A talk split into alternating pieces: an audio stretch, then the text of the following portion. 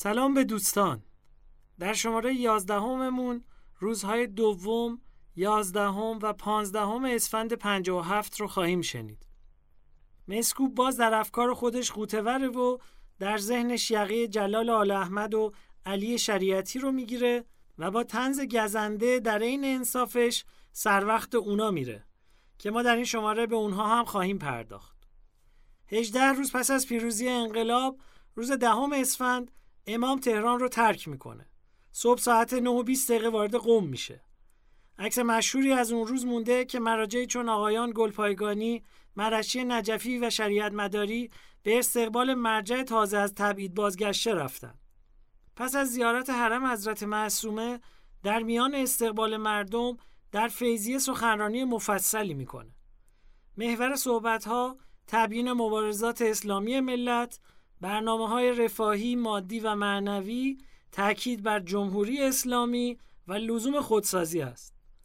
برخلاف تصور رایجی که همه فکر می‌کنن در 22 بهمن بوده امام اینجا راجع به آب و برق مجانی و مسکن و اتوبوس برای طبقه مستمن صحبت می‌کنه و دولت رو مکلف می‌کنه که چنین امکانی رو فراهم کنه دلخوش نباشید که مسکن فقط می‌سازیم. آب و برق را مجانی می‌کنیم برای طبقه مستمند. اتوبوس را مجانی می‌کنیم برای طبقه مستمند. این سخنرانی به خاطر تنوع مطالبش در سالهای اخیر خیلی در شبکه اجتماعی بازنشر شده و برای اینکه یادتون بیاد این اون سخنرانی دلخوش به این مقدار نباشید امام هست که در فیضیه ایراد شده. دلخوش به این مقدار نباشید. معنویات شما را روحیات شما را عظمت میدیم. ما عمل می‌کنیم. حرف نمی‌زنیم. بعد هم نکاتی میگن مثل اینکه ما مبارزه با فساد رو با دایره امر به معروف و نهی از منکر که یک وزارتخانه مستقل بدون پیوستگی به دولت با یک همچو وزارتخانه که تأسیس خواهد شد انشالله مبارزه با فساد می‌کنیم. فحشا رو قطع می‌کنیم. مطبوعات رو اصلاح می‌کنیم. رادیو رو اصلاح می‌کنیم. تلویزیون رو اصلاح می‌کنیم. سینماها رو اصلاح می‌کنیم. تمام اینها به فرم اسلامی باید باشد. تبلیغات تبلیغات اسلامی. وزارتخانه ها وزارتخانه های اسلامی. احکام احکام اسلام. حدود اسلام رو جاری می‌کنیم. و در آخر خوف از اینکه غرب نمیپسندد نمی‌کنیم. به خودی خود برخی از این حرفها به ذائقه مسکوب خوش نمیاد و با همین دست فرمونی که ازش می‌شناسیم سراغ سخنرانی روز دهم امام در فیضیه میره.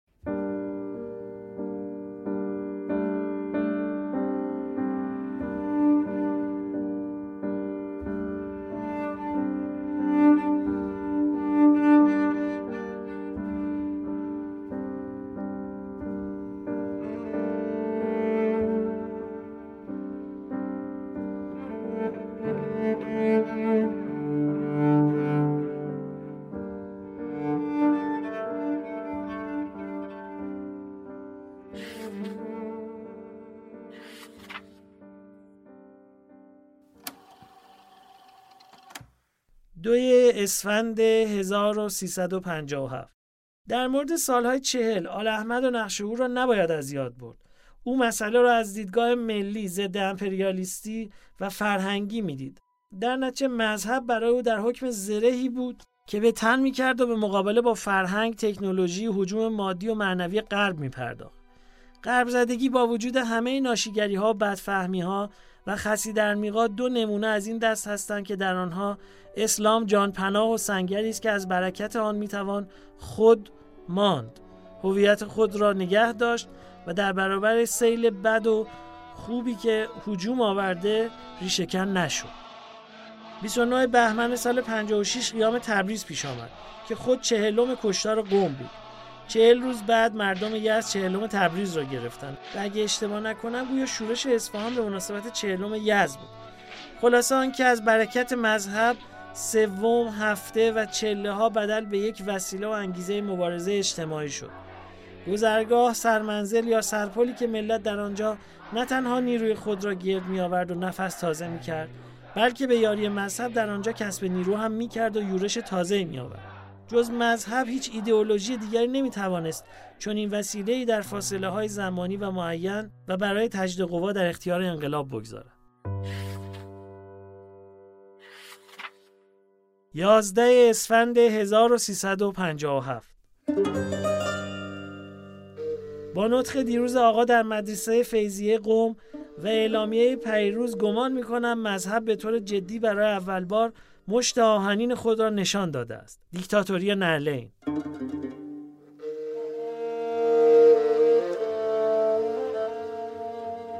صحبت از اصلاح مطبوعات وجود آزادی ولی سرکوبی توته ایجاد وزارتخانه امر به معروف و نهی از منکر بدون اینکه وابسته و زیر نظر مذهب باشد و تهدید جدیتر چپگرایان. اما به اشاره و کنایه شروع شده است. ما مبارزه با فساد را با دایره امر معروف و نهی از منکر که یک وزارتخانه مستقل بدون پیوستگی به دولت با یک همچه وزارتخانه که تأسیس خواهد شد انشاءالله مبارزه با فساد می‌کنیم احسا را قطع می‌کنیم مطبوعات را اصلاح می‌کنیم رادیو را اصلاح می‌کنیم. تلویزیون را اصلاح می‌کنیم. سینماها را اصلاح می‌کنیم. تمام اینها به فرم اسلام باید باشد. تبلیغات تبلیغات اسلامی وزارتخانه ها وزارتخانه های اسلامی احکام احکام اسلام حدود اسلام را جاری می کنیم خوف از این که قرد نمیپسندد نمی کنیم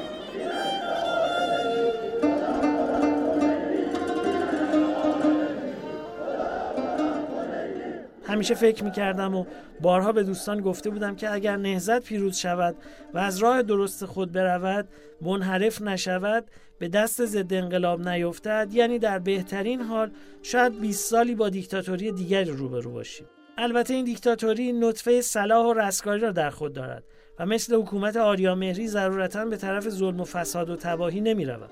پس از چنان دورانی و به ویژه با توجه به تاریخ و خلقیات ما یک باره به دموکراسی رسیدن محال است. حتی انقلاب کبیر نرسید.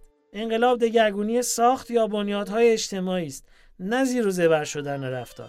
و دموکراسی گذشته از هر چیز به اخلاق و رفتار یک ملت نیز بستگی دارد. از جهتی ایرانی متمدن ترین ملت دنیاست.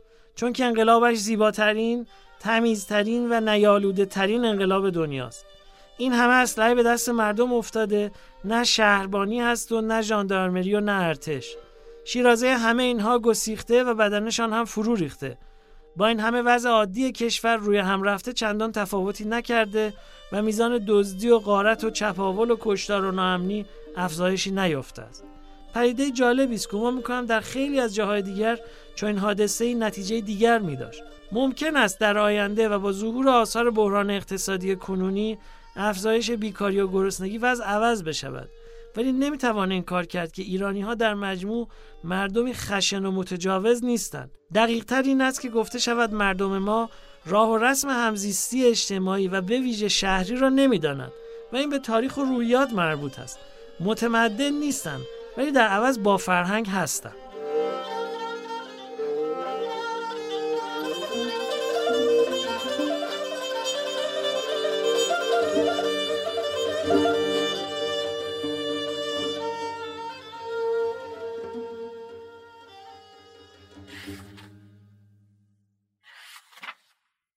پانزده اسفند 1357 کتاب های شریعتی رو تمام کردم. ماشاءالله اینقدر گفته و نوشته که بعید کسی بتونه همه رو بخونه.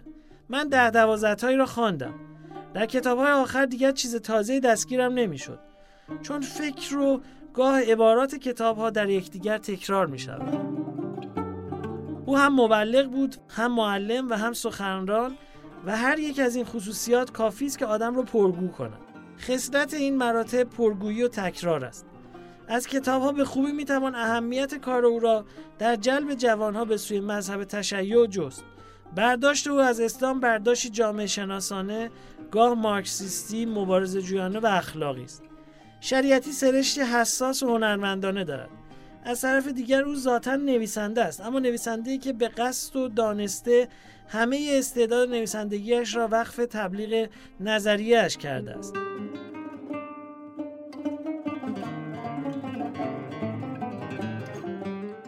در کویر دو سه جستار هست که بسیار خوب و زیبا نوشته شده. یکی جستاری است در باب استادش مسینیون یکی مقاله اول درباره مزینان است و دیگری قسمت اول مقاله کلود برنار که ناگهان بریده می شود و با محتوای دیگری و با ارزشی ناچیز ادامه می یابد. در همین کویر که از نظر هنر نویسندگی بهترین نوشته اوست گاه پرگوییش خواننده را کلافه می کند. مثلا در مهر مادری و صحبت از مرغ و تخم مرغ و روی تخم خوابیدن و جوجه درآوردن و یه چیزای اینطوری به هر حال بگذرم بیانصافی نکنم اهمیت کار او در نویسندگی او نیست در کار فکری اجتماعی و اخلاقی اوست که بسیار بزرگ بوده است. هر روز آشورا و هر گوشه از زمین کربلا و هر ماه در هر سال و در هر قرن محرم. این سخن امام صادق در ارزیابی حادثه ای که در کربلا روی داد که حادثه نبود. موجی از یک رودخانه عظیم تاریخ بود که از آغاز تاریخ بشری بر عمق زمان جاری تا اونجا که ستم هست. این جریان پیوسته هست. به تناسب اشاره مسکو به علی شریعتی میلاد دخانچی از پروژه های فکری علی شریعتی برامون نوشته. علی؟ اگر یک رهبره یک امامه یک نجات بخشه. مکتب او اگر روح یک جامعه هست اگر راه یک جامعه هست اگر نشان دهنده مقصد و حیات و تمدن در یک ملتی هست آشنایی مکتب او و آشنایی شخصیت اوست نه محبت تنها نسبت به کسی که نمی‌شناسیم چه ثمری می‌تواند داشت؟ یکی از کلیدیترین محورهای شریعتی اون چیزیه که برخی از اون به عنوان اومانیزم اسلامی یاد کردن. یعنی انسان رو در متن قرار میده و خانشی از مذهب ارائه می‌کنه که انسان در اون موضوعیت داره و رابطه دو طرفه انسان و خدا پررنگ میشه. در واقع در الهیات سنتی گوی انسان تنها برده خداونده. خداوندی در عالم بالا حضور داره و دستورات و فرامینی صادر می‌کنه و انسان باید اونو انجام بده. این در حالیه که در خانش شریعتی انسان واجد اختیاره. البته مسئولیتی الهی برگردن داره که همانا امتداد خداونده. خداوند کوچک بودنه. باید در مسیر کشف استعدادهای درونی خود قدم برداره و خداگونه بشه. پس نوعی از انسانگرایی یا به تعبیر فرنگی اومانیزم اسلامی در پروژه فکری شریعتی پررنگه. الهیات سنتی مطلوبش این بود که آدمها تابع باشن و وابسته و پیرو احکام اما شریعتی انسانگرایی رو از خانش خاصی از قرآن و خاصه مفهوم میوه ممنوع استحصال کرد و ارائه داد. شریعتی به دنبال خارج کردن شریعت از حالت استعلایی و به دنبال این جهانی کردن اون بود. به این معنا که خدا و پیامبران و امامانی که در بالا بودند و در دسترس قرار نداشتن رو این جهانی و این لحظه ای بکنه به همین دلیل مدام در پی پاسخ به این پرسشه که چه نسبتی میان علی و امروز برقراره؟ چه نسبتی میان عدل شیعه و عدالت اجتماعی برقراره؟ من به عنوان یک معلم به عنوان یک معلم در این زمان و در این مملکت که کشور علی و ملت علی وقتی دانشجوی من از من می‌پرسه برای شناختن علی چه کتابی را بخوانم برای اینکه سخنان علی را نظریات علی را افکار و اعمال او را خوب بفهمم و بخوانم و بشناسم چه متنی رو به من معرفی می‌کنید؟ من متاسفانه جواب درستی ندارم. این یک گله که من نه به نمایندگی معلمین بلکه به نمایندگی مردم از دانشمندان خودمون می‌کنم. که در این مدتهای فراوان و در این قرنهایی که این مردم با خونشون با زندگیشون با ایمانشون و با همه حیاتشون به خاطر علی و برای علی و در راه علی مبارزه کردند فعالیت کردن کوشش کردن و فرهنگشون را و مذهبشون را و گذشتهشون را و همه چیز وقت تعلیق کردن ملت مردم ما کوتاهی نکردن اما دانشمندان ما کوتاهی کردن که وظیفه اونها معرفی علی بوده.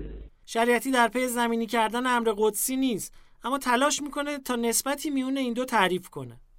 شریعتی در حوزه روش نیز تحولاتی رو رقم زد. تلاش کرد که دیالکتیک رو به مسابه یک روش و بینش در فلسفه اسلامی وارد و اونو درونی و بومی کنه. شریعتی تاریخ جنگ میان حق و باطل و هر موضوعی رو از نگاه دیالکتیکی می‌فهمه و جایی میگه که مشکل فلسفه اسلامی اینه که تحت تاثیر سنت و فلسفه ارسطویی علت و معلولیه. این در حالیه که در سنت فکری یونان هراکلیتوس هم داشتیم که موضوعات رو دیالکتیکی می‌دیده. دیالکتیکی دیدن هم به این معناه که عالم رو حاصل تضاد نیروها بفهمیم و روابط رو رفت و برگشتی تحلیل کنیم. یعنی فقط این موضوع آ نیست که روی موضوع ب تاثیر می‌ذاره بلکه ب هم روی آ موثره. شریعتی میگه یکی از قوانین مسلم علمی که هم در قلمرو پدیده های طبیعی و هم در زمینه حقایق و مسائل فکری و انسانی صادقه اصل شناخت بر اساس تضاده. علی شریعتی نقدی جدی به مذهب رسمی داره و از اون به عنوان تشیع صفوی یاد می‌کنه. اونجایی که فره ایزدی و نبوت محمدی و گرایش های قلوامیز با همدیگه تلفیق میشن و حالتی ایجاد می‌کنن که مملو از سلطه و اقتدار و استبداده و در عین حال به دنبال تحمیق و تحقیر توده هاست. آلترناتیو و نقطه مقابل این دیدگاه اون چیزیه که شریعتی به اون عنوان تشیع علوی و اطلاق کرده. تشیع مبتنی بر حرکت و نهزت و جنبش. یکی دیگه از نقاط تمرکز شریعتی توجه به این نکته است که میون مبارزه با استعمار و مطالبه عدالت در داخل تمایز وجود داره. همون گروهی که در مبارزه با استعمار خارجی کمک حال و قهرمانن در مناسبات داخلی تبدیل به نیروهای استبداد و بهره کشی میشن. شریعتی تلاش می‌کنه که این دو مبارزه رو از هم تفکیک کنه. در برابر خارجی همه باید کنار هم باشن اما در مبارزه داخلی اختلافات رو باید لحاظ کرد. برای شریعتی تمایز میون نهزت و نهاد خیلی پررنگه. با نهاد سر سازگاری نداره و دین نهادی شده رو ابتدای راه سلطه و انقیاد معرفی می‌کنه و با دین نهزتی قرابت داره. مثال کاروانسرا و هتل رو می‌زنه و میگه دین نهزتوار مثل کاروانسراست و دین نهادی به مانند هتل. شریعتی در تلاشه که نوعی از روشنگری یا روشنفکری رو در جامعه احیا کنه. انسان یک موجود تنهاست. در تمام در تمام قصه ها در تمام اساطیر انسانی در تمام مذاهب بشری در طول تاریخ به انواع گوناگون زبانهای گوناگون بیان شده است که رنج انسان تنهاییشه در این عالم. خودش توضیح میده که منظور از روشنگری یا روشنفکری احیای نوعی حرکت اجتماعی مبتنی بر مذهب در جامعه است. در واقع حرکتی که به متن دین استناد می‌کنه اما در این حال می‌خواد از اسلام حرکت تولید کنه.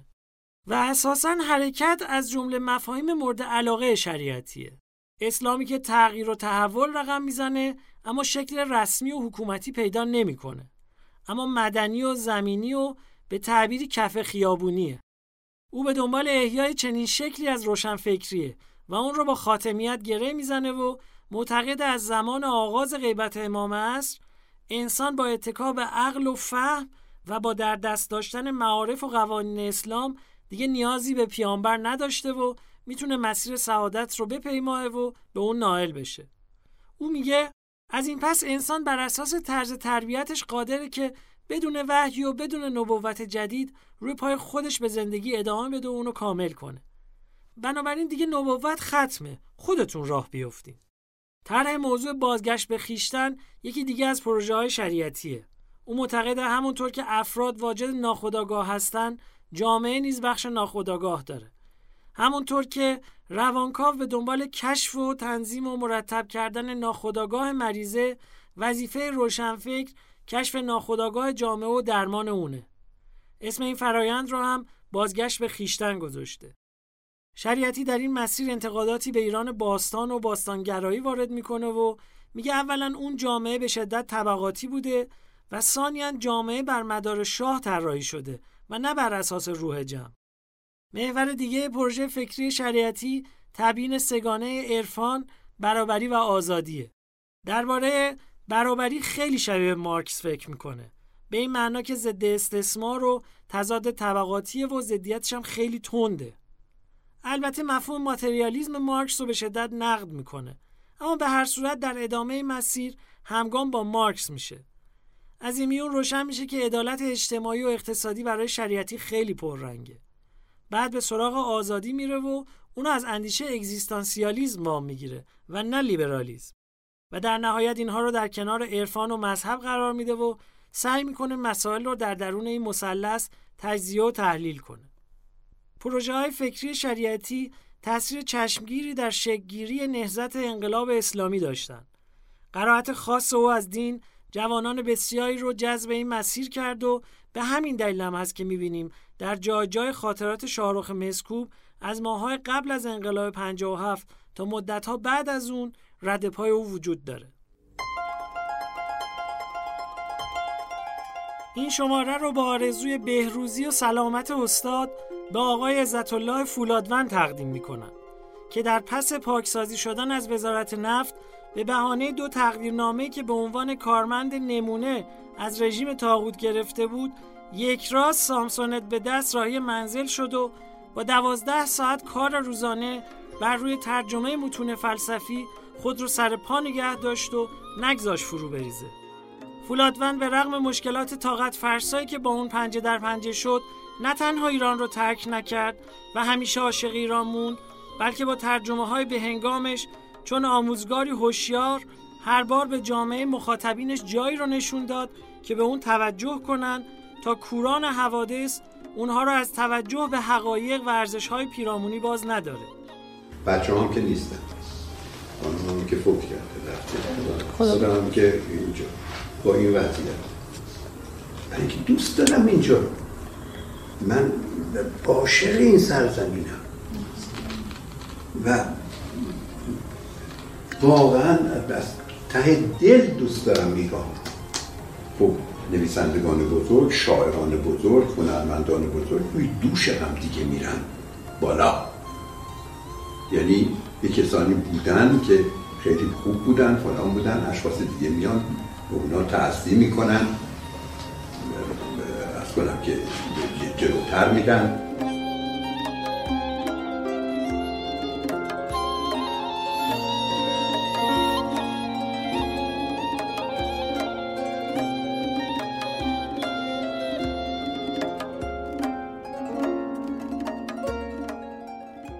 به تاریخ انتشار برخی از ترجمه ها دقت کنید. خشونت هانا 1359 انقلاب هانا آرنت 1361 به یاد کاتالونیای جورج اورول 1361 امریکایی آرام 1363 جامعه باز و دشمنان آن در چهار جلد 1364 تا 1369 آگاهی و جامعه 1369 این کتاب برنده جایزه کتاب سال 1370 جمهوری اسلامی در علوم اجتماعی شده.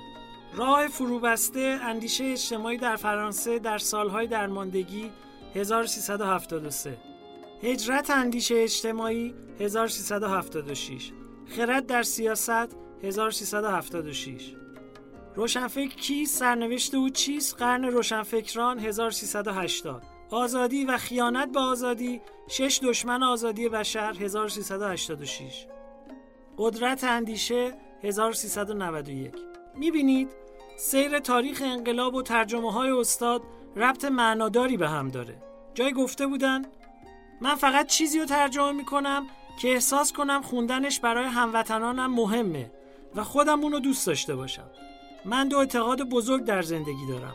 یکی این که هر بلایی که به سر ما مردم در این سرزمین میاد از نادانی یا علم ناقصه.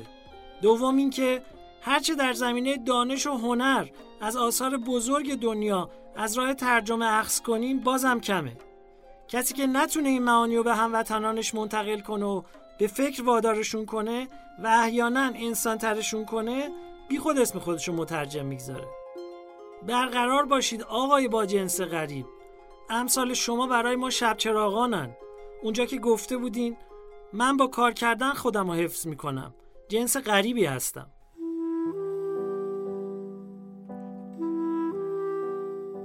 این پادپخش به خواستاری و خانش من محمد حسین بنکدار تهرانی و با یاری همراهانم مجید فضائلی و فاطمه باقری هر پنجشنبه کمابیش و مقارن با روزهایی که چهل سال پیش شاهرخ مسکوب نوشته به گوش شما می‌رسه. می‌تونید اون رو از اسپاتیفای، کست باکس، گوگل پادکست، پادکست اپل، انکر و اپ شهرزاد بشنوید و در صفحات توییتر و اینستاگرام و تلگرام روزها در راه با ما همراه باشید. بشنوید ای دوستان این داستان. خود حقیقت نقد حال ماست آن.